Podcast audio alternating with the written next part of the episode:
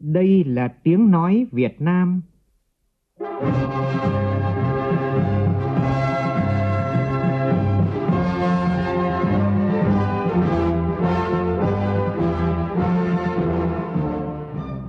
là tiếng nói Việt Nam,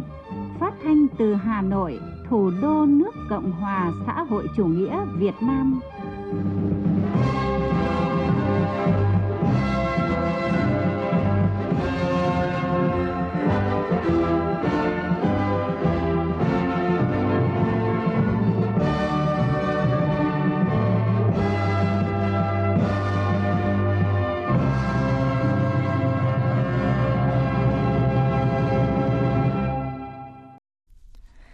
Biên tập viên Hằng Nga kính chào quý vị và các bạn. Mời quý vị và các bạn nghe chương trình Thời sự chiều của Đài Tiếng Nói Việt Nam với những nội dung chính sau đây.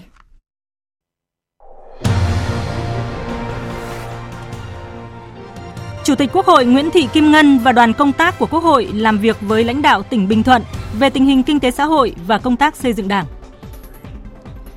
Bệnh viện Bệnh nhiệt đới Trung ương và Viện sốt rét ký sinh trùng, côn trùng Trung ương bị quá tải do các gia đình tại Bắc Ninh ồ ạt đưa con em đến hai bệnh viện này xét nghiệm ấu trùng sán lợn. Sau khi có thông tin hơn 60 trẻ của trường mầm non xã Thanh Khương, huyện Thuận Thành, tỉnh Bắc Ninh có kết quả xét nghiệm dương tính với sán. Bắc Ninh là địa phương thứ 18 xuất hiện dịch tả lợn châu Phi. Còn tại tỉnh Quảng Ngãi, địa phương đang làm tốt công tác chống dịch tả lợn. Người chăn nuôi và buôn bán thịt lợn đã gặp khó khăn vì người dân e ngại sử dụng thịt lợn làm thực phẩm hàng ngày. Trong phần tin thế giới, một ngày sau vụ xả súng đẫm máu ở hai nhà thờ Hồi giáo khiến 49 người thiệt mạng và nhiều người khác bị thương, New Zealand hôm nay bắt đầu lên kế hoạch tổ chức tang lễ cho các nạn nhân thiệt mạng. Bên cạnh bầu không khí tang thương bao trùm lên đất nước, những thông điệp về tình yêu, hòa bình và đoàn kết đang được người dân New Zealand truyền tải đến cộng đồng người Hồi giáo. Ngay trong sáng nay, kẻ tình nghi gây ra vụ tấn công này đã bị đưa ra xét xử. Tổng thống Mỹ Donald Trump phủ quyết dự luật ngăn chặn tuyên bố tình trạng khẩn cấp quốc gia được Thượng viện Mỹ thông qua vào ngày 14 tháng 3 vừa qua. Đây là lần đầu tiên Tổng thống Trump dùng quyền phủ quyết của mình kể từ khi trở thành Tổng thống Mỹ.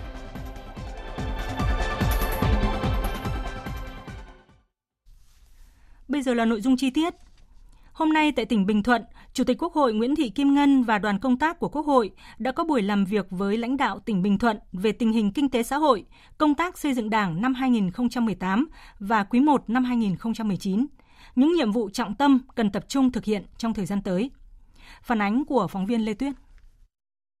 Năm 2018, kinh tế của tỉnh Bình Thuận tiếp tục tăng trưởng khá, tốc độ tổng sản phẩm nội tỉnh tăng 8,08%, vượt kế hoạch đề ra. Thu ngân sách quý 1 năm 2019 ước đạt 2.660 tỷ đồng, đạt 28,4% dự toán năm, tăng 7% so với cùng kỳ năm 2018 môi trường đầu tư kinh doanh được tiếp tục cải thiện, tỉnh đã đẩy mạnh cải cách thủ tục hành chính và thường xuyên tháo gỡ khó khăn cho doanh nghiệp. Tại buổi làm việc, lãnh đạo tỉnh Bình Thuận đã đề xuất với Chủ tịch Quốc hội năm đề xuất như điều chỉnh khu vực dự trữ khoáng sản Titan theo quyết định của Thủ tướng Chính phủ và điều chỉnh quy hoạch vùng thăm dò khai thác chế biến và sử dụng quặng Titan giai đoạn đến năm 2020, có xét đến năm 2030, xử lý cho xỉ và môi trường tại Trung tâm Điện lực Vĩnh Tân, triển khai dự án cảng hàng không Phan Thiết,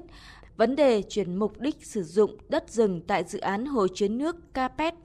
cho ý kiến về những nội dung này, các thành viên của đoàn công tác đã đánh giá cao tốc độ tăng trưởng kinh tế của tỉnh Bình Thuận, chỉ số năng lực cạnh tranh năm sau cao hơn năm trước. Việc phát triển du lịch của địa phương được mệnh danh là thủ đô của resort phát triển mạnh mẽ, bởi Bình Thuận là một trong số ít các địa phương thực hiện bài bản đường ven biển nhất trí với đề xuất của Ninh Thuận về việc cần phải điều chỉnh khu vực dự trữ khoáng sản Titan theo quyết định của Thủ tướng Chính phủ do bị trồng lấn các quy hoạch ngành về xây dựng phát triển đô thị, năng lượng, du lịch. Tổng thư ký chủ nhiệm văn phòng Quốc hội Nguyễn Anh Phúc cho rằng Đối với cái khoáng sản titan thì tôi thấy là cái tôi rất đồng tình với báo cáo này về cái khai thác cái titan này tính hiệu quả không cao trong một cái điều kiện một địa phương là nước thì thiếu mà bây giờ thì khai thác khoáng sản titan này phải đến ngầm lên thì rất khó khăn khai thác lên rồi có bán thì rất là rẻ thì thấy là cái hiệu quả thấp quá. Mà trong đó chúng ta mặt bằng ta có thể dùng các cái dự án đầu tư khác thì quả hơn. Thì vì thế tôi nhất đồng tình rất cao cái dự án này. Nhưng cái này nó thuộc trách nhiệm chính phủ trong cái việc mà chuyển đổi thay đổi điều chỉnh quy hoạch thôi. Là người đã từng đứng đầu tỉnh Quảng Nam, nơi có nhiều kinh nghiệm trong việc xử lý khoáng sản titan ở địa phương, ông Nguyễn Đức Hải, chủ nhiệm Ủy ban Tài chính Ngân sách của Quốc hội cũng đưa ra cảnh báo. Trước đây Quảng Nam cũng gặp lại những vấn đề này, nhưng mà ở Quảng Nam thì các đồng chí có nêu thì chúng tôi là chỉ là tận thu. Và nó loạn thì nhà nhà người người khai thác nếu không cẩn thận thì nó lại ảnh hưởng môi trường hết rừng ven biển ô nhiễm nguồn nước và nó phức tạp và như tôi nói nói không khéo là mất cán bộ mất môi trường mất rừng mất cái môi trường sống mất du lịch Phát biểu kết luận tại buổi làm việc, thay mặt lãnh đạo Đảng, Nhà nước, Chủ tịch Quốc hội Nguyễn Thị Kim Ngân đánh giá cao những kết quả mà tỉnh Bình Thuận đã đạt được trong thời gian qua trên tất cả các lĩnh vực như phát triển kinh tế xã hội, giáo dục, y tế, an sinh xã hội. Các quy định của Đảng, Ban Bí thư được thực hiện nghiêm túc, Tuy nhiên, Chủ tịch Quốc hội cũng cho rằng Bình Thuận là địa phương có nhiều tiềm năng về biển, các loại khoáng sản, nhưng đồng thời cũng tồn tại nhiều điểm nghẽn như thiếu nước sản xuất và nước sinh hoạt, trồng lấn khu khai thác khoáng sản titan trong phát triển công nghiệp, nhất là năng lượng đang vướng việc xử lý cho xỉ Vĩnh Tân. Bên cạnh đó, dự án đất phục vụ cho phát triển kinh tế còn khó khăn, ách tắc, đường giao thông đối ngoại còn thiếu, sức cạnh tranh của nền kinh tế chưa cao. Tình hình an ninh chính trị, trật tự an toàn xã hội còn có diễn biến phức tạp, Chủ tịch Quốc hội cho rằng đây là bài học đắt giá mà tỉnh Bình Thuận cần phải khắc phục. Chủ tịch Quốc hội đặc biệt lưu ý tỉnh Bình Thuận. Các chỉ chú ý là tiếp tục giám sát chặt chẽ những cái khu vực, những cái dự án có nguy cơ về môi trường như là những ờ, nhiệt điện Vĩnh Tân hay những cái nơi mà khai thác khoáng sản ờ, titan để chú ý những cái bài học về môi trường rồi quan tâm thực hiện tốt hơn nữa chính sách an sinh xã hội, nâng cao đời sống của người dân, bảo vệ sức khỏe của nhân dân tôi muốn nhấn mạnh thêm cái công tác quốc phòng an ninh. Các đồng chí chú ý lãnh đạo chỉ đạo tập trung nắm chắc xử lý kịp thời những cái vấn đề mới phát sinh từ cơ sở, không để bị động bất ngờ, giữ vững an ninh chính trị và trật tự an toàn xã hội. Rồi tiếp tục đổi mới nội dung phương thức hoạt động của mặt trận và các cái tổ chức đoàn thể để theo hướng là gần dân, hiểu dân, trọng dân, chăm lo giải quyết những cái yêu cầu bức thiết, chính đáng của nhân dân Chủ tịch Quốc hội cũng ghi nhận những kiến nghị của tỉnh và yêu cầu Văn phòng Quốc hội tổng hợp kiểm tra. Quốc hội sẽ yêu cầu chính phủ chỉ đạo các bộ ngành trung ương giải quyết sớm 5 điểm nghẽn để giúp Bình Thuận phát triển nhanh và bền vững. Trước đó, chiều qua, Chủ tịch Quốc hội và đoàn công tác đã đến thăm và tặng quà cho các mẹ Việt Nam anh hùng Dương Thị Thạch ở thị trấn Tân Nghĩa, mẹ Việt Nam anh hùng Hồ Thị Tư ở xã Hàm Kiệm, mẹ Việt Nam anh hùng Phạm Thị Năm ở xã Hàm Mỹ, huyện Hàm Thuận Nam, tỉnh Bình Thuận. Để phục vụ cho công tác chuẩn bị văn kiện Đại hội 13 của Đảng, hôm nay Ủy viên Bộ Chính trị, Bí thư Trung ương Đảng, trưởng ban tổ chức Trung ương Phạm Minh Chính, thường trực tiểu ban văn kiện và các thành viên tiểu ban văn kiện Đại hội Đảng toàn quốc lần thứ 13 làm việc với Ban Thường vụ tỉnh ủy Quảng Ninh. Tin của phóng viên Trường Giang, thường trú Đài Tiếng nói Việt Nam tại khu vực Đông Bắc. Tại buổi làm việc, ông Phạm Minh Chính khẳng định Quảng Ninh đã có nhiều cách làm mới, sáng tạo trong thực hiện cương lĩnh bổ sung phát triển năm 2011 và nghị quyết đại hội 12 của Đảng, đạt được nhiều thành tựu trên các lĩnh vực Quảng Ninh cũng đã đẩy mạnh cơ cấu lại kinh tế theo hướng phát triển theo hướng bền vững, thực hiện cơ cấu ngành nông nghiệp gắn với chương trình mục tiêu quốc gia về xây dựng nông thôn mới đạt kết quả nổi bật. Quảng Ninh đã triển khai có hiệu quả chương trình mỗi xã phường một sản phẩm được chính phủ nhân rộng ra cả nước. Quảng Ninh cũng đẩy mạnh thực hiện các đột phá chiến lược, sắp xếp tổ chức bộ máy chính trị theo hướng tinh gọn, hoạt động hiệu lực, hiệu quả, thực hiện nhiều thí điểm với cách làm sáng tạo cả về kinh tế, chính trị, văn hóa xã hội, quốc phòng an ninh, đối ngoại – đẩy mạnh công tác xây dựng Đảng trong sạch, vững mạnh, gắn bó mật thiết với nhân dân, thu được những thành tựu đáng khích lệ. Chiều nay, ông Phạm Minh Chính và các thành viên trong đoàn tiếp tục chương trình khảo sát khu kinh tế Vân Đồn. Trong chương trình Hội báo Toàn quốc 2019, sáng nay Bộ Văn hóa, Thể thao và Du lịch, Bộ Thông tin và Truyền thông, Hội Nhà báo Việt Nam tổ chức vai trò Xin lỗi quý vị, tổ chức hội thảo vai trò của báo chí trong truyền thông về chuẩn mực văn hóa ứng xử. Phó Thủ tướng Chính phủ Vũ Đức Đam dự hội thảo. Phóng viên Lại Hoa phản ánh. Báo chí có vai trò quan trọng trong truyền thông về chuẩn mực văn hóa ứng xử. Với sức mạnh công khai rộng khắp, báo chí đã góp phần đắc lực cho việc phát hiện, phản ánh những bất cập thói hư tật xấu trong văn hóa, góp phần xây dựng những chuẩn mực văn hóa ứng xử tốt đẹp hơn. Báo chí phát hiện cổ vũ những gương người tốt, những tấm gương điển hình, những cách làm hay, phê phán những biểu hiện lệch chuẩn văn hóa ứng xử. Tuy nhiên, các đại biểu cho rằng một hiện tượng hiện nay là báo chí chạy theo câu view. Những hiện tượng không tốt lại được làm nóng thậm chí nuôi dưỡng những điều thiếu tích cực. Đó là sự không chuẩn mực của báo chí. Báo chí muốn góp phần xây dựng chuẩn mực thì bản thân mỗi nhà báo, phóng viên cũng phải chuẩn mực, chuẩn mực trong đưa tin, bình luận, phân tích và định hướng dư luận xã hội. Nhà báo Lê Minh Toàn, Tổng thư ký tòa soạn báo Tiền Phong cho rằng báo chí phải thực hiện tốt chức năng định hướng dư luận, hành động theo chuẩn mực văn hóa ứng xử. Muốn tuyên truyền được cho bạn đọc, bạn nghe đài tin theo mình được ấy, thì tất cả những cái nhà báo đó họ phải trang bị cho họ một cái phong kiến thức rất là rộng và một cái phong văn hóa cũng rất là chuẩn mực và tất cả những cái sản phẩm đó nó phải lấp lấy cái giá trị văn hóa trong đó kể cả cái sản phẩm phản biện cũng như là cái sản phẩm mà nói trực diện vào cái văn hóa thì cũng phải là có một cái mục tiêu còn nếu như anh không có mục tiêu anh không đặt ra mục tiêu đó thì anh không thể là phản thức được cho cho bạn đọc cũng như là bạn nghe đài là họ phải phản thức và nâng cao họ lên định hướng họ lên Phó giáo sư tiến sĩ Hà Huy Phượng, Học viện Báo chí và Tuyên truyền thì cho rằng khi các nhà báo không trang bị kiến thức, thiếu kiến thức nền tảng thì khi tác nghiệp sẽ không tự định hướng cho mình và không thể định hướng cho dư luận xã hội. Văn hóa là một vấn đề rất lớn mà văn hóa, báo chí, truyền thông và truyền thông về về văn hóa là cái chủ đề cũng đáng được quan tâm. Ngay trong nhà trường chúng tôi, chúng tôi đã đưa thành hẳn một môn học đó môn học văn hóa báo chí truyền thông. Mục tiêu của chúng tôi là tiếp cận hai góc độ. Một là các nhà báo truyền thông về vấn đề văn hóa, hai là vấn đề văn hóa của những người làm truyền thông trong đó các nhà báo. Điều đó chúng tôi trang bị một là cái kiến thức nền về văn hóa để khi các nhà báo tiếp cận và truyền thông văn hóa thì truyền thông một cái chuẩn mực. Còn việc là các nhà báo ứng xử văn hóa thì đấy là một, một cái vấn đề mà trong văn hóa văn hóa tác nghiệp văn hóa nghề nghiệp báo chí. Và văn hóa này nó phải để thể hiện ở từng trong công sở từng cơ quan báo chí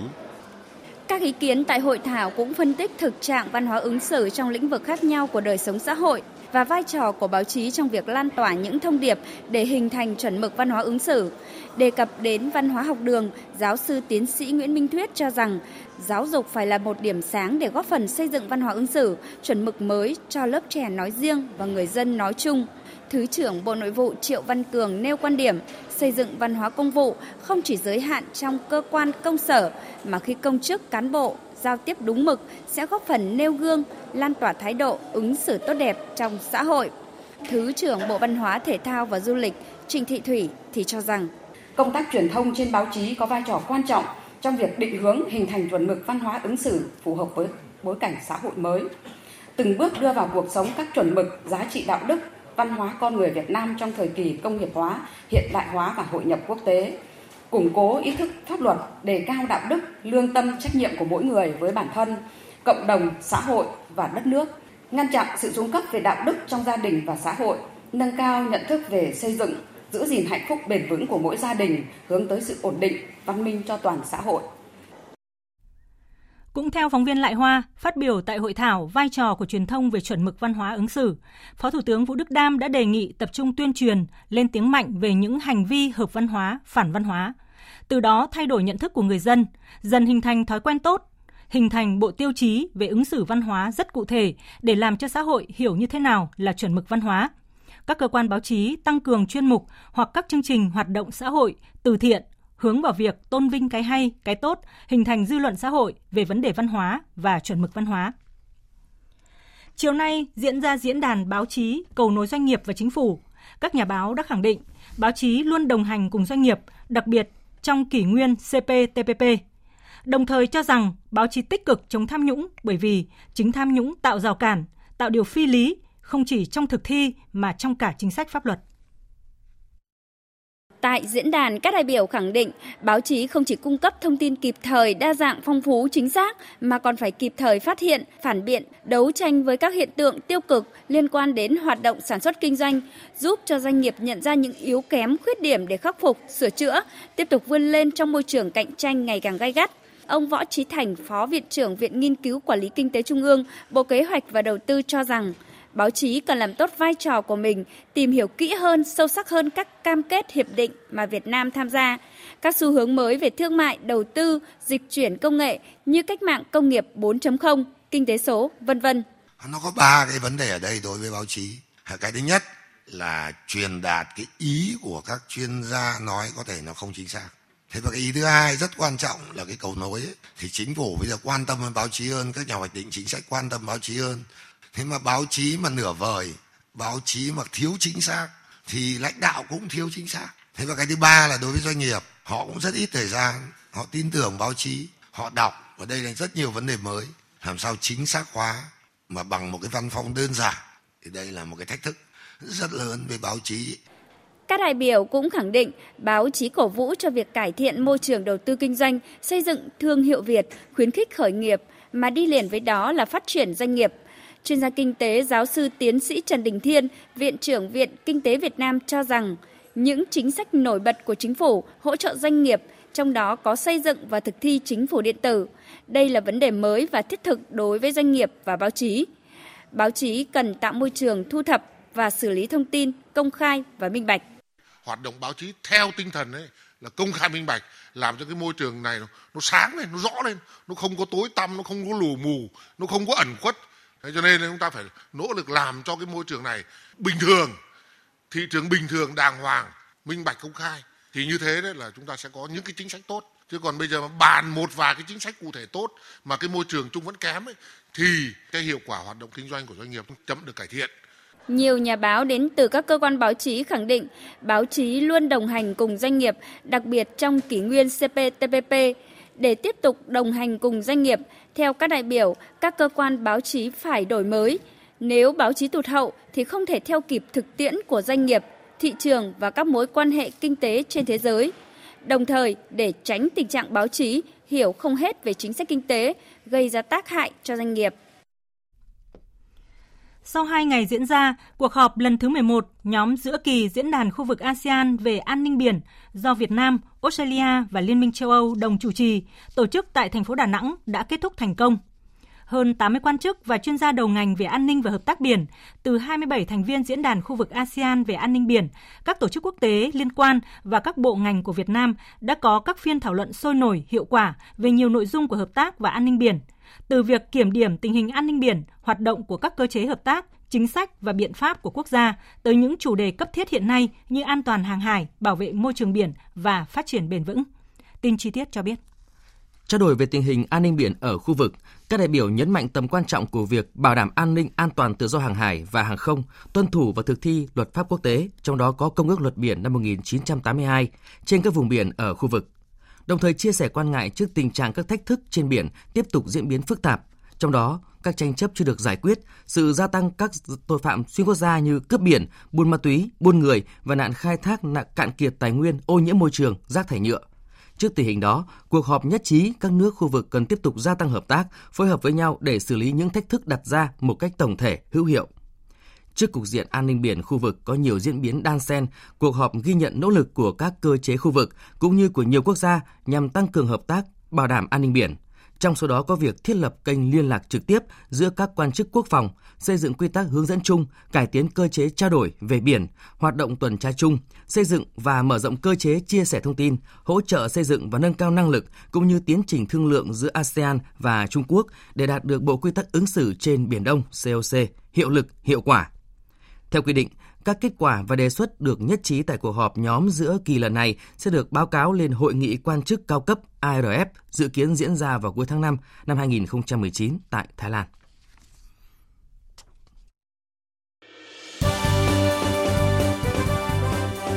Thời sự tiếng nói Việt Nam. Thông tin nhanh. Bình luận sâu. Tương tác đa chiều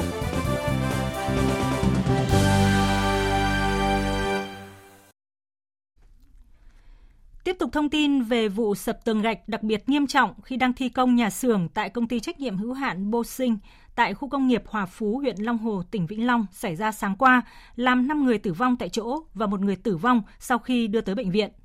Phóng viên Phạm Hải thường trú tại khu vực đồng bằng sông Cửu Long đã tìm về gia đình của hai trong số 6 nạn nhân thiệt mạng trong vụ tai nạn lao động nghiêm trọng này. Họ đều là những lao động nghèo đang phải làm việc trong một môi trường lao động rất thiếu an toàn.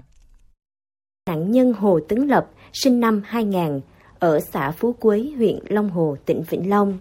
Chị Trương Tuyết Mai là mẹ nạn nhân Hồ Tấn Lập cho biết,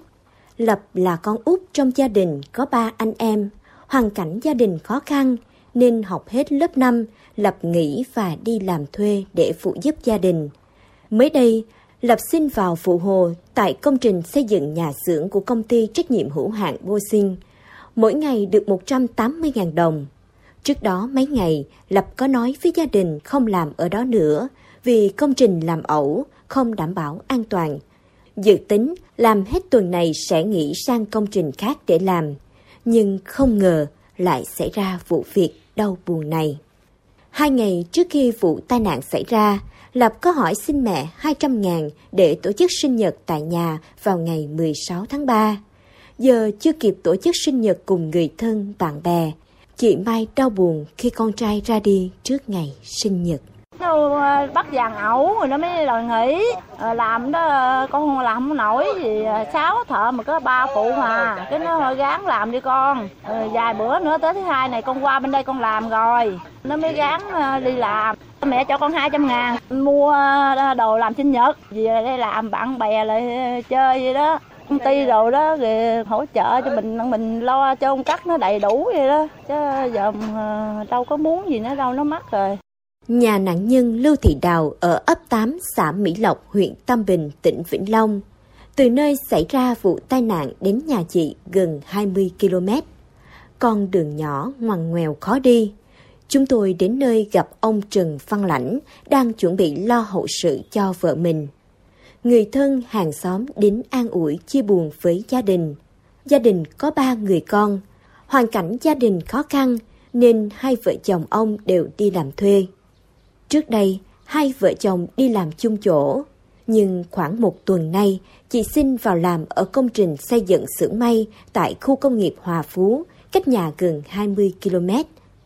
Sáng chạy xe đi làm, chiều tối về lo cơm nước cho gia đình.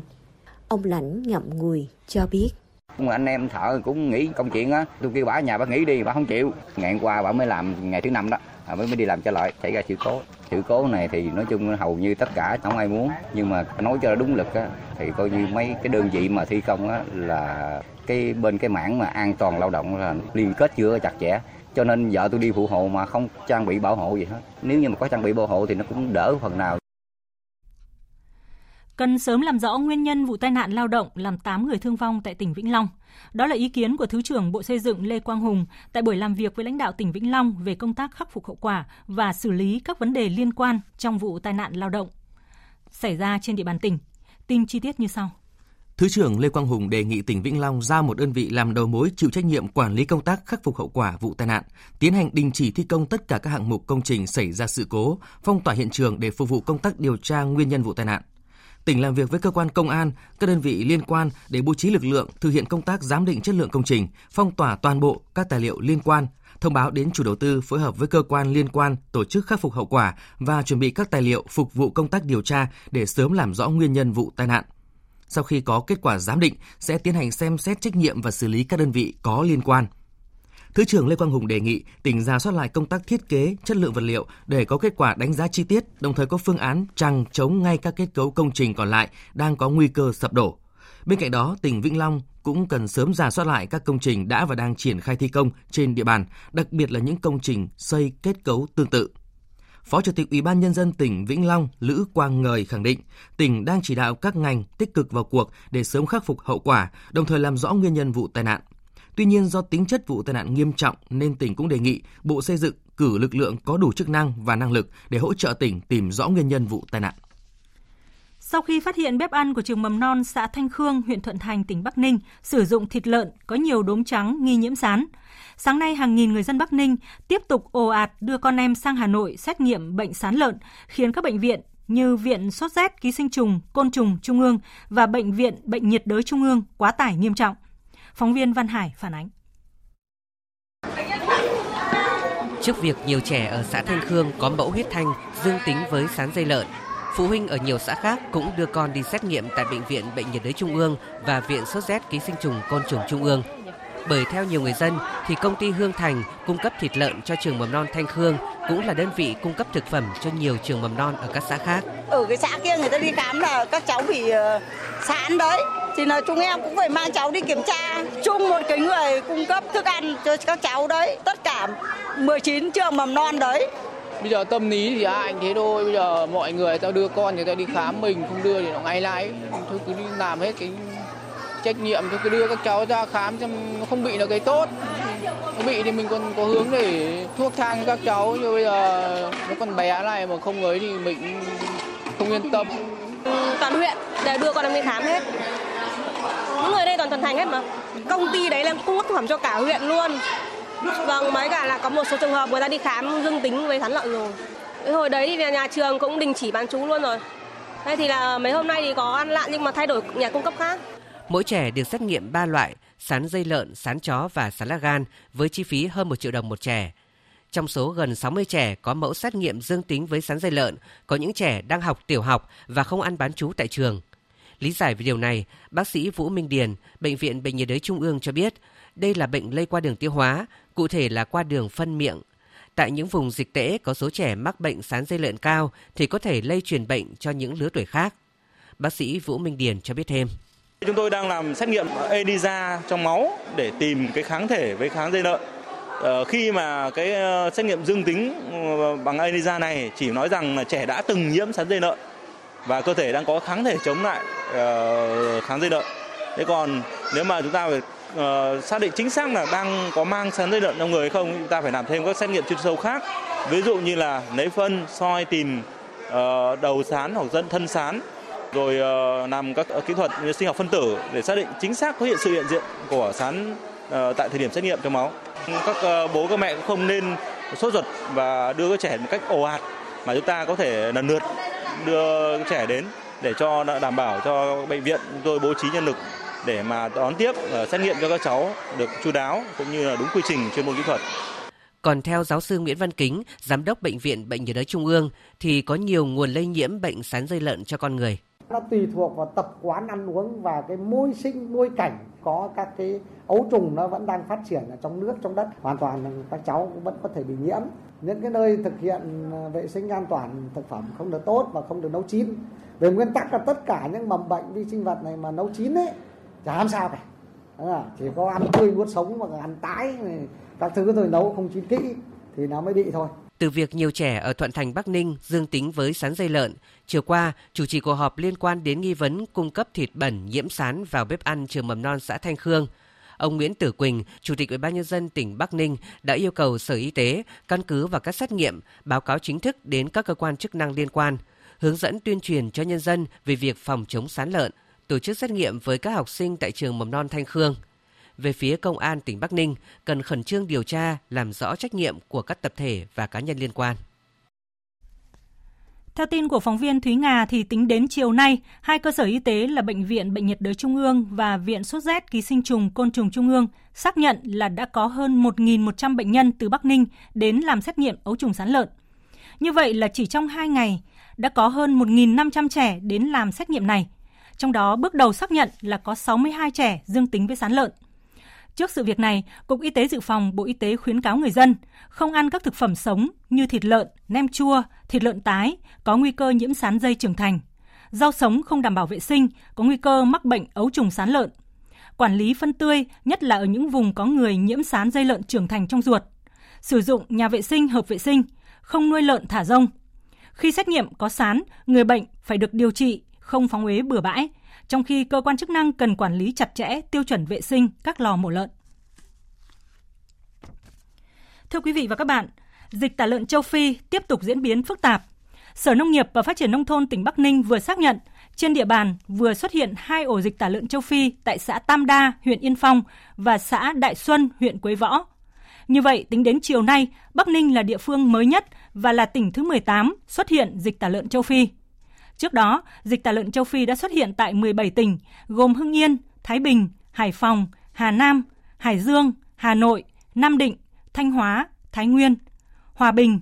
Ninh Bình, Lạng Sơn, Điện Biên, Sơn La, Quảng Ninh, Bắc Cạn và Nghệ An. Tổng số lợn mắc bệnh và tiêu hủy là hơn 23.000 con, trong đó tỉnh Thái Bình là nơi có số lượng lợn buộc phải tiêu hủy nhiều nhất với hơn 10.000 con. Và tỉnh Nghệ An cũng vừa mới phát hiện thêm một mẫu dương tính với dịch tả lợn châu Phi tại một số hộ dân ở xóm 8, xã Quỳnh Mỹ, huyện Quỳnh Lưu. Đây là huyện phía Bắc tỉnh Nghệ An, tiếp giáp với tỉnh Thanh Hóa. Tin của phóng viên Quốc Khánh. Ổ dịch được phát hiện tại gia đình bà Nguyễn Thị Thủy, trú tại xóm 8 xã Quỳnh Mỹ, huyện Quỳnh Lưu. Khi phát hiện lợn bị chết, gia đình bà Thủy đã báo với cơ quan chức năng địa phương ngay sau đó, cơ quan thú y đã lấy mẫu xét nghiệm kết quả lợn của gia đình bà Thủy dương tính với dịch tả lợn châu Phi. Cơ quan chức năng đã tiến hành tiêu hủy đàn lợn 12 con của gia đình bà Thủy. Trước đó, ổ dịch tả lợn châu Phi đầu tiên xuất hiện tại Nghệ An là từ đàn lợn 22 con của gia đình ông Hoàng Văn Lan, trú tại xóm 7 xã Quỳnh Mỹ, huyện Quỳnh Lưu. Trước tình hình này, lực lượng chức năng tỉnh Nghệ An đã lập thêm hai chốt kiểm dịch tại hai xóm 7 và xóm 8 của xã Quỳnh Mỹ đồng thời triển khai các giải pháp phun hóa chất khử trùng tiêu độc trên các trục đường ra vào trên địa bàn. Ông Đậu Đăng Định, trưởng trạm kiểm dịch động vật Bắc Nghệ An cho biết, lực lượng chức năng đang tích cực trực 24 trên 24 nắm tình hình cũng như phát hiện các phương tiện chở động vật, sản phẩm động vật qua địa bàn. Chúng tôi trực trên 24 trên 24 và đảm bảo lực lượng, tức là một công an, hai thú y và một quản lý thị trường. Mỗi ngày thì chúng tôi tất cả những cái xe hàng chở động vật và sản phẩm động vật đi ngang đây thì chúng tôi đều phải phun tiêu độc khử trùng, cắt cử anh em kiểm tra thật kỹ, đặc biệt là đối với lợn và tất cả những sản phẩm động vật và động vật. Nếu trường hợp phát hiện ra lợn mà có mang triệu chứng về cái nghi ngờ về cái uh, dấu hiệu của dịch tả châu Phi thì chúng tôi tạm dừng và lập biên bản cho vào khu cách ly để lấy mẫu gửi vào cơ quan vùng 3. Thưa quý vị và các bạn, mặc dù tại tỉnh Quảng Ngãi chưa xuất hiện dịch tả lợn châu Phi, nhưng người dân thì đã e ngại sử dụng thịt lợn để làm thực phẩm hàng ngày. Điều này đã khiến cho người chăn nuôi, người giết mổ và mua bán thịt lợn gặp rất nhiều khó khăn. Cộng tác viên Quang Huy tại miền Trung phản ánh. Mấy ngày qua, khi nghe thông tin về dịch tả lợn châu Phi trên một số phương tiện truyền thông, nhiều người dân ở thành phố Quảng Ngãi đã không chọn thịt heo để làm thực phẩm hàng ngày cho gia đình. Bà Nguyễn Thị Hồng ở phường Nghĩa Chánh, thành phố Quảng Ngãi nói: Thì tình là bố cũng đã đang mà tivi cũng đã nói thực tế là cái dịch này thì nó không lai đến người nhưng mà bên cạnh nó là ảnh hưởng sức khỏe cho mình. Cho nên nói chung bản thân tôi là tôi không dám ăn thịt heo nữa. Trước thông tin dịch tả lợn châu phi, những ngày gần đây, tình hình tiêu thụ thịt heo trên địa bàn tỉnh quảng ngãi trở nên khó khăn. Tâm lý e dè của người tiêu dùng khi nghe thông tin dịch tả lợn châu phi khiến cho việc kinh doanh, giết mổ của hộ kinh doanh mặt hàng này gặp trở ngại. Ông đồng văn nhàn ở thôn đại an đông một, xã hành thuận, huyện nghĩa hành cho biết Trước đây bình quân mỗi ngày, gia đình ông giết mổ từ 9 đến 10 con heo để cung cấp cho một số cửa hàng tiểu thương tại thành phố Quảng Ngãi. Thì nay mỗi ngày chỉ giết mổ 1 đến 2 con mà vẫn bán không hết. Trên quê này là heo sạch, thường thường là thì cả thành phố Quảng Ngãi luôn á, mỗi lần lấy heo là heo dân nuôi, chứ không là heo đơn trẻ. Cho nên là phải dùng cuối cùng bây giờ ngược lại tình hình bữa nay là bỏ ta. Cả người nuôi và người mổ, nói chung là nuôi thì bây giờ bớt ra cũng không được, mà mổ thì bây giờ không có mua, cho nên là tình hình này nó rất là khó. Được biết, thời điểm chưa có thông tin về dịch tả lợn châu Phi tại các tỉnh phía Bắc, giá heo hơi trên địa bàn tỉnh Quảng Ngãi từ 42 đến 44 ngàn đồng một ký. Nhưng thời gian gần đây, giá heo hơi trên thị trường tỉnh Quảng Ngãi đã giảm xuống từng ngày. Hiện một số nơi, giá thịt heo chỉ còn từ 38 đến 40 ngàn đồng một kg. Ông Nguyễn Chiến ở xã Hành Thuận, huyện Nghĩa Hành hiện đang nuôi khoảng 50 con heo, trong đó hơn một nửa chuẩn bị xuất chuồng. Tuy nhiên, việc xuất bán đang gặp nhiều khó khăn gió cỡ mà biến động trăng heo cách đây vừa khoảng cỡ 15 bữa trở lại đây thì nó nó biến động nhiều chứ. Từ cái gió bốn máy rồi còn ba tóm có và chín có rồi bốn mươi mà chưa chắc là na bốn mươi hồ bác. Lý do là cái thị trường heo lên tư vi nói chuyện là nọ kia đó. Cho nên bên nào họ ít người ăn. Heo mà ba đốt bên nào tới bác heo họ cũng biết bác. Cho nên cái gió cả nó biến động rất là nhiều. Khó khăn cho nông dân mình ngạt là vậy. Theo khuyến cáo của cơ quan chuyên môn, virus dịch tả lợn châu Phi chỉ lây nhiễm trên đàn heo không lây nhiễm sang vật nuôi khác và con người. Ông Nguyễn Văn Thuận, Phó Chi cục trưởng Chi cục chăn nuôi thú y Quảng Ngãi khuyến cáo người dân tại những địa phương chưa có dịch cứ yên tâm sử dụng thịt heo và sản phẩm từ thịt heo. Bệnh dịch tả heo châu Phi chủ yếu là gây bệnh trên heo, không gây bệnh cho vật nuôi khác và ngay cả con người. Cho nên cái bệnh dịch tả heo châu Phi đối với địa bàn tỉnh thì hiện nay là chưa phát hiện ổ dịch nào cho nên bà con cứ yên tâm mà sử dụng sản phẩm thịt heo để mình tiêu thụ. Thời sự VOV nhanh, tin cậy, hấp dẫn. Sáng nay, Thành đoàn Thành phố Hồ Chí Minh và Trung tâm Dịch vụ Việc làm Thanh niên thành phố đã tổ chức chương trình tiếp sức người lao động và sàn giao dịch việc làm. Với sự tham gia của hơn 70 doanh nghiệp, chương trình năm nay cung cấp hơn 5.000 đầu việc cho người lao động tại khu vực phía Nam. Tin của phóng viên Mỹ Dung thường trú tại thành phố Hồ Chí Minh. Hơn 5.000 vị trí tuyển dụng tại sàn giao dịch việc làm năm 2019 thuộc nhiều ngành nghề đang được nhiều người lao động quan tâm như ngân hàng, cơ khí chế tạo máy, cơ khí ô tô, tự động hóa, điện tử, kinh doanh, dịch vụ ăn uống, hợp tác lao động nước ngoài. Điểm nổi bật là năm nay chương trình mở rộng ra 17 tỉnh thành từ Thanh Hóa trở vào để tạo thêm cơ hội việc làm cho người lao động các nơi. Ban tổ chức đã hỗ trợ xe đưa rút miễn phí để người lao động có nhu cầu việc làm từ các tỉnh thành đến sàn giao dịch tìm hiểu thông tin. Sau lễ ra quân chương trình tiếp sức người lao động và ra mắt đội hình tình nguyện của 17 tỉnh thành, chương trình đã khởi động rất nhiều hoạt động tư vấn giới thiệu việc làm miễn phí ở các bến xe, các trung tâm và sàn giao dịch tại nhà văn hóa thanh niên thành phố Hồ Chí Minh. Hoạt động tư vấn giới thiệu việc làm và hỗ trợ đào tạo kỹ năng cho người lao động ở các tỉnh thành trong chương trình sẽ diễn ra từ nay đến hết ngày 16 tháng 4 năm 2019. Ông Nguyễn Quang Cường, giám đốc Trung tâm Dịch vụ Việc làm Thanh niên Thành phố Hồ Chí Minh cho biết, cùng với việc tổ chức các hoạt động tư vấn, đào tạo, các bên liên quan sẽ tăng cường kết nối để tạo thêm nguồn việc làm tốt cho người lao động, đặc biệt là lao động trẻ tại khu vực phía Nam. Trong chương trình này thì chúng tôi ký kết với lực lượng vũ trang là bộ đội và bên à, cảnh sát cơ động để thứ nhất là chăm lo đảm bảo sau khi à, bộ đội xuất ngũ và đặc biệt là các chiến sĩ hoàn thành nghĩa vụ công an nhân dân thì sẽ được tư vấn, giới thiệu việc làm trực tiếp ngay sau khi các bạn hoàn thành nghĩa vụ. Và chúng tôi sẽ tập trung tăng cường, hỗ trợ công tác tư vấn à, giới thiệu việc làm, đặc biệt là công tác hướng nghiệp cho các đối tượng đặc thù, thanh niên sau cai và các cái đối tượng hoàn lương. Đêm qua, lực lượng an ninh tại cảng hàng không quốc tế Đà Nẵng đã nhặt được và trả lại tài sản bằng tiền mặt trị giá gần 700 triệu đồng cho một hành khách quốc tịch Trung Quốc để quên tại sân bay. Tin của phóng viên Thành Long thường trú tại khu vực miền Trung. Sau khi đáp chuyến bay xuống sân bay Đà Nẵng lúc 22 giờ đêm ngày 14 tháng 3, ông Wang Ju, một hành khách người Trung Quốc để quên một chiếc túi sách màu nâu bên trong có tiền đô la Mỹ, tiền Việt Nam, nhiều loại tiền khác, tổng trị giá gần 700 triệu đồng và hai hộ chiếu tại bãi đỗ xe ô tô nhà xe T2. Ngay sau khi phát hiện số tài sản này, Trung tâm An ninh Hàng không Cảng Hàng không Quốc tế Đà Nẵng đã phối hợp với nhân viên điều hành sân đỗ công ty cổ phần khai thác nhà ga quốc tế Đà Nẵng xác minh chủ sở hữu và liên lạc để trao trả lại số tiền cho người để quên. Ông Hà Hữu Hoàng, Phó Giám đốc Trung tâm An ninh Hàng không Cảng Hàng không Quốc tế Đà Nẵng cho biết được cái thông tin khách để quên hành lý với cái số lượng tiền và tài sản có giá trị lớn. Thì chúng tôi đã phối hợp với các đơn vị phục vụ tiến hành xác minh và đã xác định được, tìm và trả lại được cho khách Trung Quốc. Và trong năm 2018 vừa qua, an ninh hàng không chúng tôi đã tiếp nhận, xác minh và trả lại cho hành khách được 243 vụ việc. Trong đó có rất nhiều vụ việc tài sản giá trị lớn. Hôm nay tại thành phố Huế, Ủy ban nhân dân tỉnh Thừa Thiên Huế tổ chức hội thảo phát huy giá trị văn hóa Huế trong xây dựng thương hiệu áo dài Huế. Hội thảo do ông Phan Ngọc Thọ, Chủ tịch Ủy ban nhân dân tỉnh chủ trì với sự tham gia của nhiều diễn giả, nhà nghiên cứu, nhà thiết kế thời trang, các chuyên gia về thương hiệu và đại diện các cơ sở, doanh nghiệp sản xuất kinh doanh áo dài. Tin của phóng viên Lê Hiếu thường trú tại miền Trung. Hội thảo hướng đến giải pháp phát triển thương hiệu áo dài Huế thông qua các cơ hội đầu tư, phát triển sản xuất kinh doanh sản phẩm áo dài cũng như những chính sách hỗ trợ để phát triển nghề may áo dài trên địa bàn tỉnh Thừa Thiên Huế. Thông qua ý kiến của các chuyên gia, nhà nghiên cứu văn hóa Huế để phát triển thương hiệu áo dài Huế trở thành một sản phẩm du lịch đặc trưng nổi tiếng của vùng đất cổ đô Huế. Sau một thời gian, tỉnh Thừa Thiên Huế triển khai cuộc vận động phụ nữ mặc trang phục áo dài truyền thống Việt Nam. Hình ảnh những tà áo dài truyền thống ngày càng lan tỏa trong các cơ quan công sở, trường học, trên các đường phố, đã góp phần quan trọng tôn vinh bản sắc văn hóa, nét đẹp truyền thống của tà áo dài Việt Nam, tôn vinh vẻ đẹp duyên dáng, dịu dàng của phụ nữ vùng đất cổ đô. Nhà thiết kế thời trang Đặng Thị Minh Hạnh nêu ý kiến. Trong tâm thức của người Việt thì nhắc đến Huế người ta vẫn nhớ về những hình ảnh không bao giờ thay đổi đó chính là chiếc áo dài tím, nón lá và mái tóc thề. Tất cả những hình ảnh đấy nó tạo nên được một cái sắc thái riêng biệt của bản sắc Huế. Như vậy thì chúng ta đã có đầy đủ những cái yếu tố để tạo nên được một cái thương hiệu áo dài mà tôi nghĩ rằng không một tỉnh nào có được một định vị màu tím như Huế.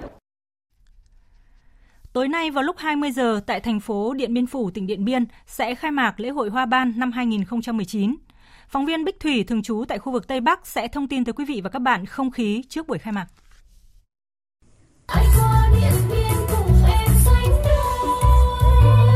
Còn hơn một tiếng nữa mới diễn ra lễ khai mạc lễ hội Hoa Ban Điện Biên năm 2019. Nhưng tại quảng trường thành phố Điện Biên Phủ, rất đông đồng bào các dân tộc Điện Biên cùng du khách trong nước quốc tế đã về đây để hòa cùng niềm vui ngày hội. Ai cũng bày tỏ niềm tự hào về lịch sử dân tộc và phấn khởi trước sự đổi thay của mảnh đất Điện Biên một thời đạn bom, cùng vẻ đẹp mộc mạc của loài hoa ban gắn với truyền thuyết người con gái miền Sơn Cước. Ông Thái Đình Thành, cựu chiến binh ở Đô Lương, Nghệ An hồ hởi. Tôi là cái người mà đã từng chiến đấu ở chiến trường miền Nam, nhưng bây giờ tôi lên đây tôi nghĩ lại cái Điện Biên nó tôi thấy oai hùng quá. Dân tộc Việt Nam mình rất anh hùng.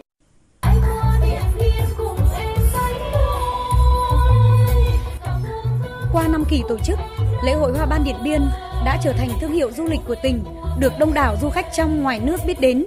Năm nay là kỷ niệm 65 năm chiến thắng Điện Biên Phủ, 110 năm thành lập tỉnh, vì vậy, lễ hội Hoa Ban năm nay được tỉnh tổ chức quy mô lớn hơn các năm trước với nhiều hoạt động văn hóa, văn nghệ, thể dục thể thao và du lịch phong phú, mang đậm giá trị lịch sử, văn hóa truyền thống đặc sắc của 19 dân tộc trong tỉnh, gắn với vẻ đẹp của Hoa Ban. Trong khuôn khổ một số hoạt động của lễ hội còn có sự tham gia của đại diện một số tỉnh Tây Bắc và một số tỉnh nước bạn Lào. Theo ông Mùa A Sơn, Chủ tịch Ủy ban nhân dân tỉnh Điện Biên, với sự chuẩn bị chú đáo, tỉnh Điện Biên đã sẵn sàng cho khai mạc mùa lễ hội năm nay.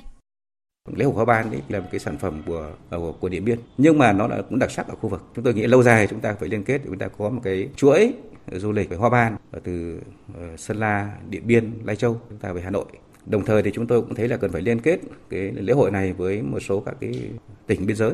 ờ, quốc tế như Lào thì chắc chắn là cái hoạt động du lịch trong khu vực nó sẽ được đáp ứng yêu cầu đặt ra. Đài tiếng nói Việt Nam sẽ tường thuật lễ khai mạc lễ hội Hoa Ban Điện Biên từ 20 giờ tối nay trên kênh thời sự VOV1. Mời quý vị và các bạn đón nghe. Tiếp sau đây là những thông tin thời tiết đáng chú ý.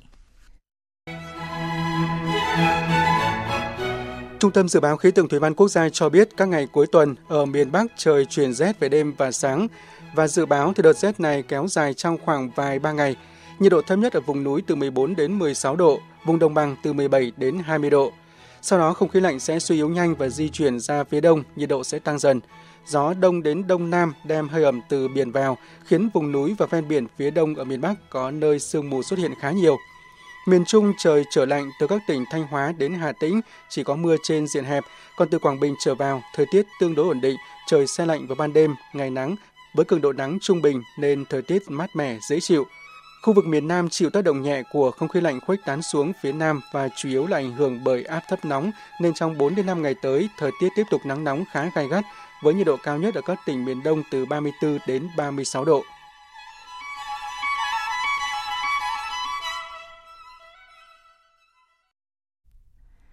Chúng tôi xin được mở đầu phần tin thế giới chiều nay bằng thông tin mới nhất về các vụ xả súng đẫm máu xảy ra hôm qua tại New Zealand. Ngay trong sáng nay, nam công dân Australia bị tình nghi gây ra vụ xả súng ngày hôm qua tại nhà thờ Hồi giáo ở New Zealand đã được đưa đến tòa án tại Christchurch để xét xử với tội danh giết người. Thủ tướng New Zealand Jacinda Ardern cũng đã đến Christchurch để nắm tình hình và động viên cộng đồng Hồi giáo. Phóng viên Việt Nga, phóng viên Đài tiếng nói Việt Nam theo dõi khu vực châu Đại Dương sẽ thông tin chi tiết tới quý vị và các bạn. Đối tượng tình nghi được dẫn đến phiên tòa sáng nay chỉ để nghe lời buộc tội của thẩm phán mà không phát biểu. Đối tượng này chỉ xuất hiện vài phút tại tòa và không nộp đơn xin bảo lãnh, vì vậy sẽ tiếp tục bị giam cho đến ngày vụ việc được đưa lên tòa án tối cao vào ngày 5 tháng 4 tới. Trong sáng nay, Thủ tướng Jacinda Ardern đã tới Christchurch để nắm tình hình và gặp gỡ an ủi cộng đồng Hồi giáo và thân nhân các gia đình nạn nhân. Tại Christchurch, Thủ tướng Jacinda cho biết, cảnh sát New Zealand sẽ được triển khai ở tất cả các nhà thờ Hồi giáo cho đến khi không còn mối đe dọa nào. Trước khi đến Christchurch, Thủ tướng Jacinda đã có cuộc họp báo vào đầu giờ sáng. Trong cuộc họp báo này, Thủ tướng Jacinda khẳng định, nước này sẽ xem xét lại luật quản lý súng sau khi kẽ hở của luật pháp New Zealand bị kẻ xấu lợi dụng để gây ra vụ xả súng kinh hoàng vừa qua. Về vấn đề vũ khí, tôi có thể nói với các bạn rằng luật kiểm soát súng của chúng ta sẽ phải thay đổi. Đến lúc này, số người bị thương được điều trị trong bệnh viện đang giảm xuống, hiện chỉ còn 39 người, trong đó có hai trẻ em. Trong chiều nay, danh tính các nạn nhân xấu số cũng dần được tiết lộ. Ngoài những người New Zealand thì còn có công dân của Jordani, Bangladesh, Ấn Độ, Pakistan và Ả Rập Xê Út. Tuy vậy, đến lúc này, nhiều người vẫn chưa tìm được tung tích. Trong cả ngày hôm nay, tại nhiều nhà thờ Hồi giáo ở New Zealand, người dân đã mang hoa và những mẩu giấy nhắn đến tưởng niệm những người đã thiệt mạng. Một người dân New Zealand nói. Um, thật là buồn khi điều này xảy ra ở một đất nước thật là tuyệt vời đối với những người nhập cư cũng như những người tị nạn. Cũng hôm nay, New Zealand đã lên kế hoạch để bắt đầu tổ chức tang lễ cho hàng chục nạn nhân thiệt mạng. Bên cạnh bầu không khí tang thương bao trùm lên đất nước, những thông điệp về tình yêu, hòa bình và đoàn kết đang được người dân New Zealand truyền tải đến cộng đồng người Hồi giáo. Biên tập viên Đình Nam tổng hợp thông tin. Hình ảnh dòng người mang theo hoa đặt bên ngoài hai nhà thờ Hồi giáo để cầu nguyện cho những nạn nhân thiệt mạng trong vụ tấn công khủng bố kinh hoàng tồi tệ nhất thời bình tại New Zealand, mang nặng ưu phiền. Chia sẻ về cảm xúc khi đến đặt hoa, nam diễn viên nổi tiếng New Zealand Sam Ney cho biết. Tôi không thể diễn tả được sự tức giận, bất lực của mình. Lúc này, tôi cảm thấy rất đau lòng. Điều này hoàn toàn không thể xảy ra tại đất nước nhỏ bé của chúng tôi.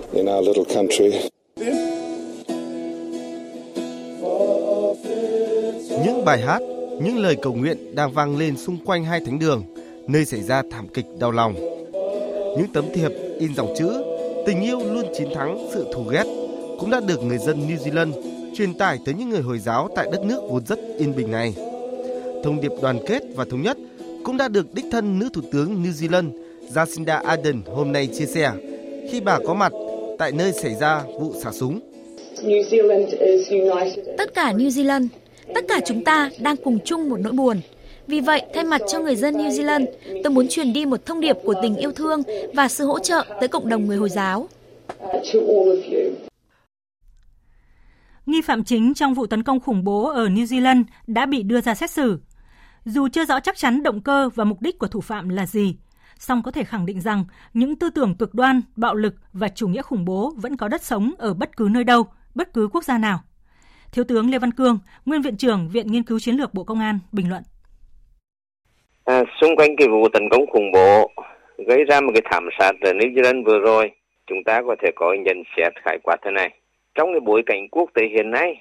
cho dù là nhà nước Hồi giáo từ xưng IS để bị đánh bại, nhưng mà tư tưởng cực đoan thành chiến thì vẫn còn nguyên. Tư tưởng này tồn tại len lỏi khắp mọi ngõ ngách của xã hội trên hành tinh này. Cái điều này có nghĩa rằng là trong bối cảnh hiện nay, không còn quốc gia nào dám nói rằng mình đứng ngoài cái khả năng khủng bố ạ. Ở đây có vấn đề, người ta bàn luận nhiều về cái mối quan hệ giữa ký tô giáo và Hồi giáo. Chúng ta phải thừa nhận thế này, người ký tô giáo và người Hồi giáo khắp nơi trên thế giới này họ sống hòa bình với nhau, hợp tác với nhau, tạo ra một cuộc sống ổn định, hòa bình, hạnh phúc. Đấy là mặt chính diện. Bên cạnh mặt chính diện đấy vẫn có lúc có nơi nhiều chỗ trên hành tinh này cái mâu thuẫn giữa một bộ phận người Hồi giáo với một phần người ký tiêu giáo vẫn thường xuyên tồn tại dưới dạng ngấm ngầm. Khi có điều kiện thì có khả năng kích hoạt thành hoạt động khủng bố. Và chính tôi cho cái vụ khủng bố tại New Zealand là nằm trong cái trạng thái như vậy. Chuyển sang các tin quốc tế đáng chú ý khác. Tổng thống Mỹ Donald Trump hôm qua đã phủ quyết một nghị quyết được Thượng viện và Hạ viện thông qua nhằm chấm dứt tuyên bố của ông về tình trạng khẩn cấp tại biên giới phía Nam với Mexico. Đây được xem là biện pháp đáp trả nhằm vào các nghị sĩ thuộc cả Đảng Cộng hòa và Đảng Dân chủ, những người đã phản đối hành động gây tranh cãi của ông chủ Nhà Trắng. Đây cũng là lần đầu tiên ông Donald Trump sử dụng quyền phủ quyết trong nhiệm kỳ tổng thống của mình. Phạm Huân, phóng viên Đài tiếng nói Việt Nam thường trú tại Mỹ, thông tin chi tiết. Phát biểu tại buổi lễ có sự tham dự của Phó Tổng thống Mike Pence, Bộ trưởng An ninh Nội địa Kirsten Nielsen, Bộ trưởng Tư pháp William Barr, đại diện các cơ quan thực thi pháp luật và một số thân nhân của các nạn nhân bị người định cư bất hợp pháp tại Mỹ sát hại. Tổng thống Donald Trump nhấn mạnh. Bảo vệ đất nước là một nghĩa vụ cao nhất của Tổng thống Quốc hội ngày hôm qua đã thông qua một nghị quyết nguy hiểm mà nếu trở thành luật sẽ khiến nhiều người dân Mỹ gặp nguy hiểm. Nghị quyết do phe Dân Chủ bảo trợ sẽ chấm dứt các hoạt động bảo đảm an ninh biên giới với việc bác bỏ tình trạng khẩn cấp được ban hành tháng trước. Chúng ta thực sự đang đối mặt với một tình trạng khẩn cấp. Do đó, để bảo vệ sự an toàn của người dân Mỹ, tôi sẽ ký và ban hành lệnh phủ quyết đối với nghị quyết bất cẩn này. Trong một tuyên bố đáp trả, Chủ tịch Hạ viện Nancy Pelosi cho rằng Cả Hạ viện và Thượng viện Mỹ đã kiên quyết bác bỏ sự tiếm quyền bất hợp pháp của Tổng thống. Tuy nhiên, ông Donald Trump lại tiếp tục chọn cách coi thường hiến pháp, cơ hội và ý chí của người dân Mỹ. Theo quy định, bản nghị quyết này sẽ được trả lại Hạ viện, hiện do Đảng Dân Chủ kiểm soát, và dự kiến sẽ được đưa ra bỏ phiếu lần thứ hai vào ngày 26 tháng 3 tới, nhằm đảo ngược quyền phủ quyết của Tổng thống Donald Trump.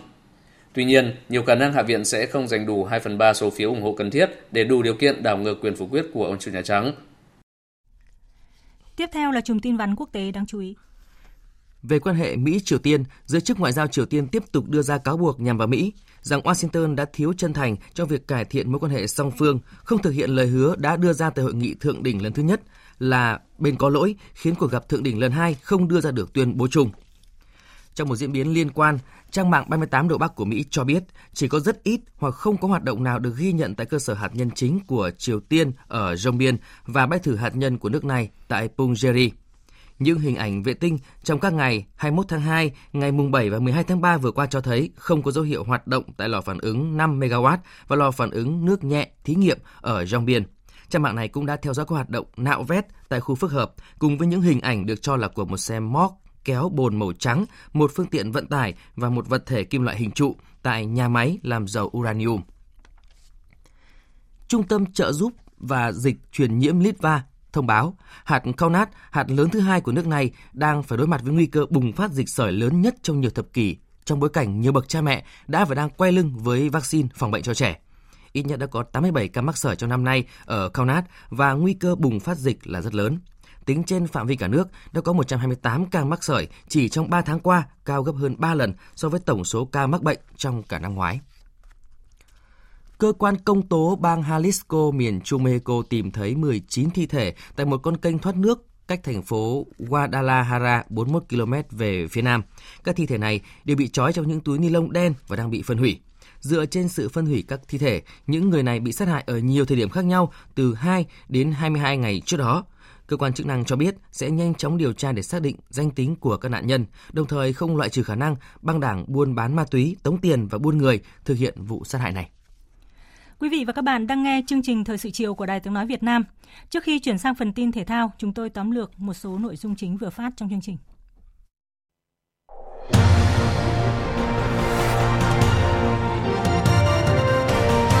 Nay, Chủ tịch Quốc hội Nguyễn Thị Kim Ngân và đoàn công tác của Quốc hội đã làm việc với lãnh đạo tỉnh Bình Thuận về tình hình kinh tế xã hội và công tác xây dựng Đảng. Chủ tịch Quốc hội ghi nhận những kiến nghị của tỉnh và yêu cầu Văn phòng Quốc hội tổng hợp, kiểm tra. Quốc hội sẽ yêu cầu chính phủ chỉ đạo các bộ ngành trung ương giải quyết sớm 5 điểm nghẽn để giúp Bình Thuận phát triển nhanh và bền vững. Bệnh viện Bệnh nhiệt đới Trung ương và Viện sốt rét ký sinh trùng côn trùng Trung ương bị quá tải do các gia đình tại Bắc Ninh ồ ạt đưa con em đến hai bệnh viện này xét nghiệm ấu trùng sán lợn. Chỉ trong hai ngày qua, đã có hơn 1.500 trẻ đến làm xét nghiệm này, trong đó bước đầu xác nhận có 62 trẻ dương tính với sán lợn, sau khi trường mầm non xã Thanh Khương, huyện Thuận Thành, tỉnh Bắc Ninh cho trẻ ăn thực phẩm làm thịt lợn nghi nhiễm sán.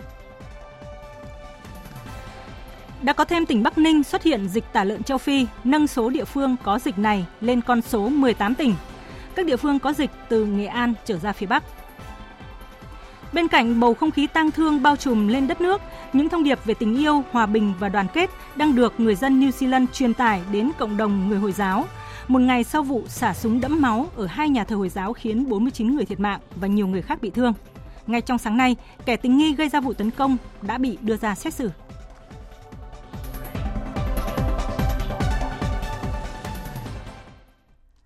Chương trình Thời sự chiều sẽ tiếp nối với trang tin thể thao qua phần trình bày của biên tập viên Việt Anh.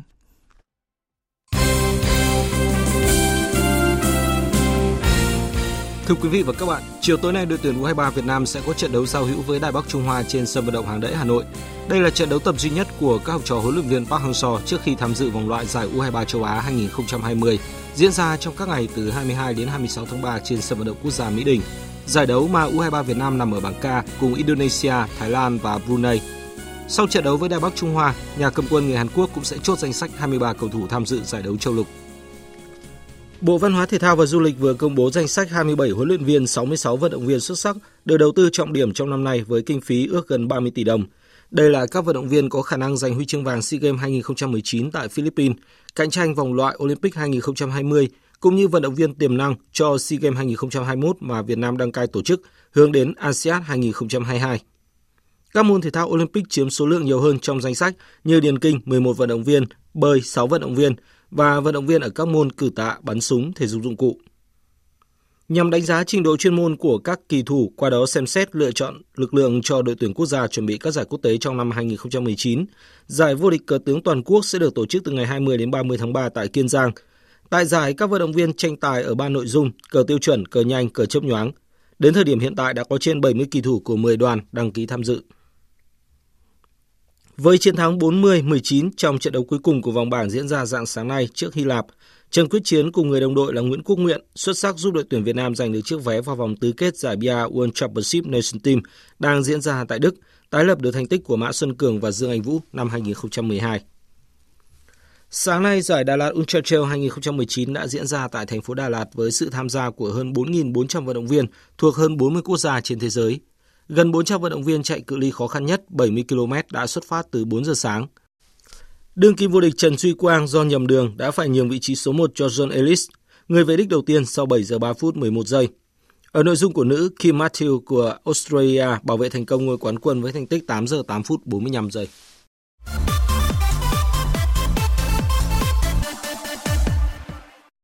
Trong hai ngày hôm nay và ngày mai tại sân cỏ nhân tạo Trung tâm Đào tạo bóng đá trẻ Việt Nam diễn ra hội trại bóng đá do Liên đoàn bóng đá Việt Nam, Hiệp hội Doanh nghiệp Trung và Đông Âu tại Việt Nam cùng câu lạc bộ Dinamo Zagreb của Croatia phối hợp tổ chức. Tham gia giao lưu cùng các huấn luyện viên từ câu lạc bộ Dinamo Zagreb có huấn luyện viên trẻ của Việt Nam, trong đó đáng chú ý là sự góp mặt của Phạm Thành Lương, Đỗ Thị Ngọc Trâm cùng 26 cầu thủ của Trung tâm bóng đá Việt Football. Phát biểu khai mạc hội trại, ông Marco Muric cho biết.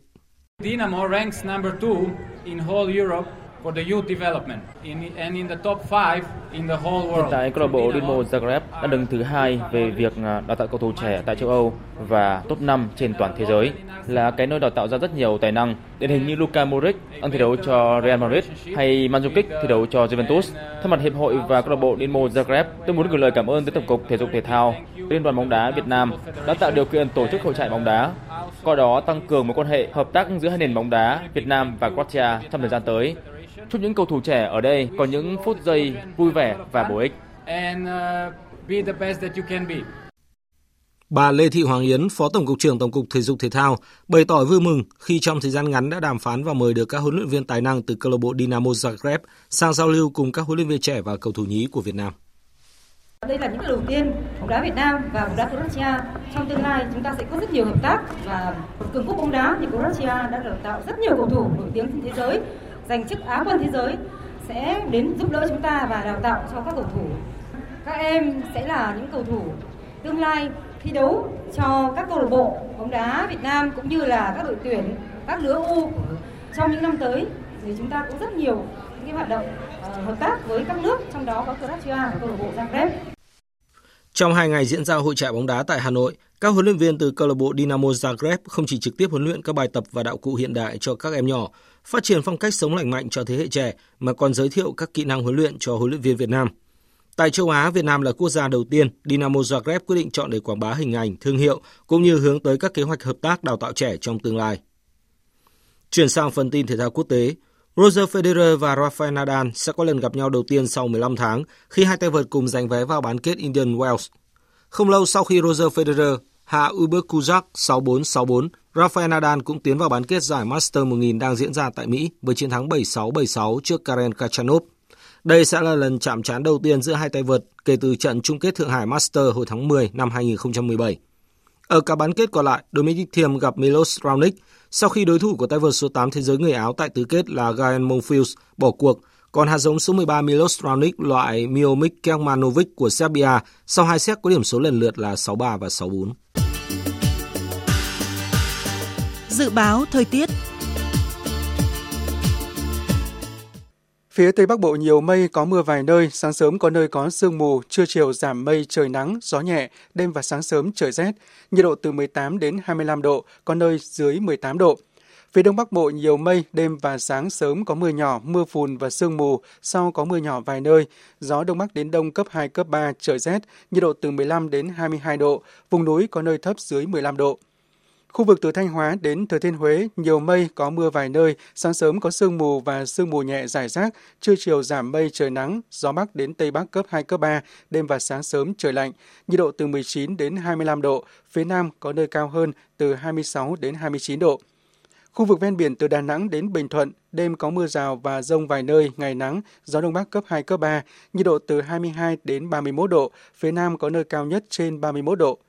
Tây Nguyên, chiều tối và đêm có mưa rào và rông vài nơi, ngày nắng, gió Đông Bắc đến Đông cấp 2, cấp 3. Trong cơn rông có khả năng xảy ra lốc xét và gió giật mạnh. Nhiệt độ từ 19 đến 33 độ, có nơi trên 33 độ.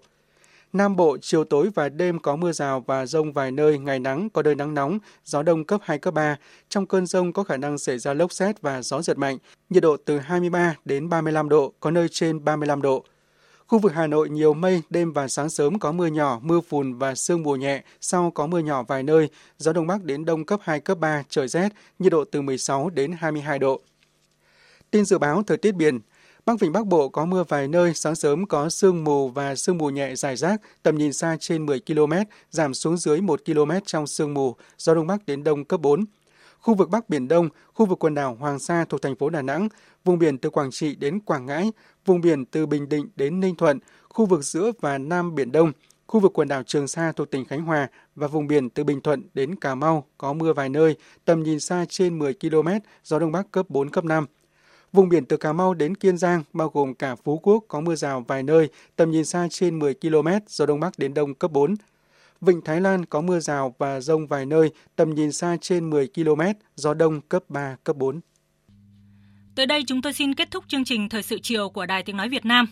Chương trình do các biên tập viên Hằng Nga và Minh Châu thực hiện với sự tham gia thể hiện của phát thanh viên Sơn Tùng, kỹ thuật viên Tạ Tre, chịu trách nhiệm nội dung Nguyễn Thị Tuyết Mai. Cảm ơn quý vị và các bạn đã chú ý theo dõi.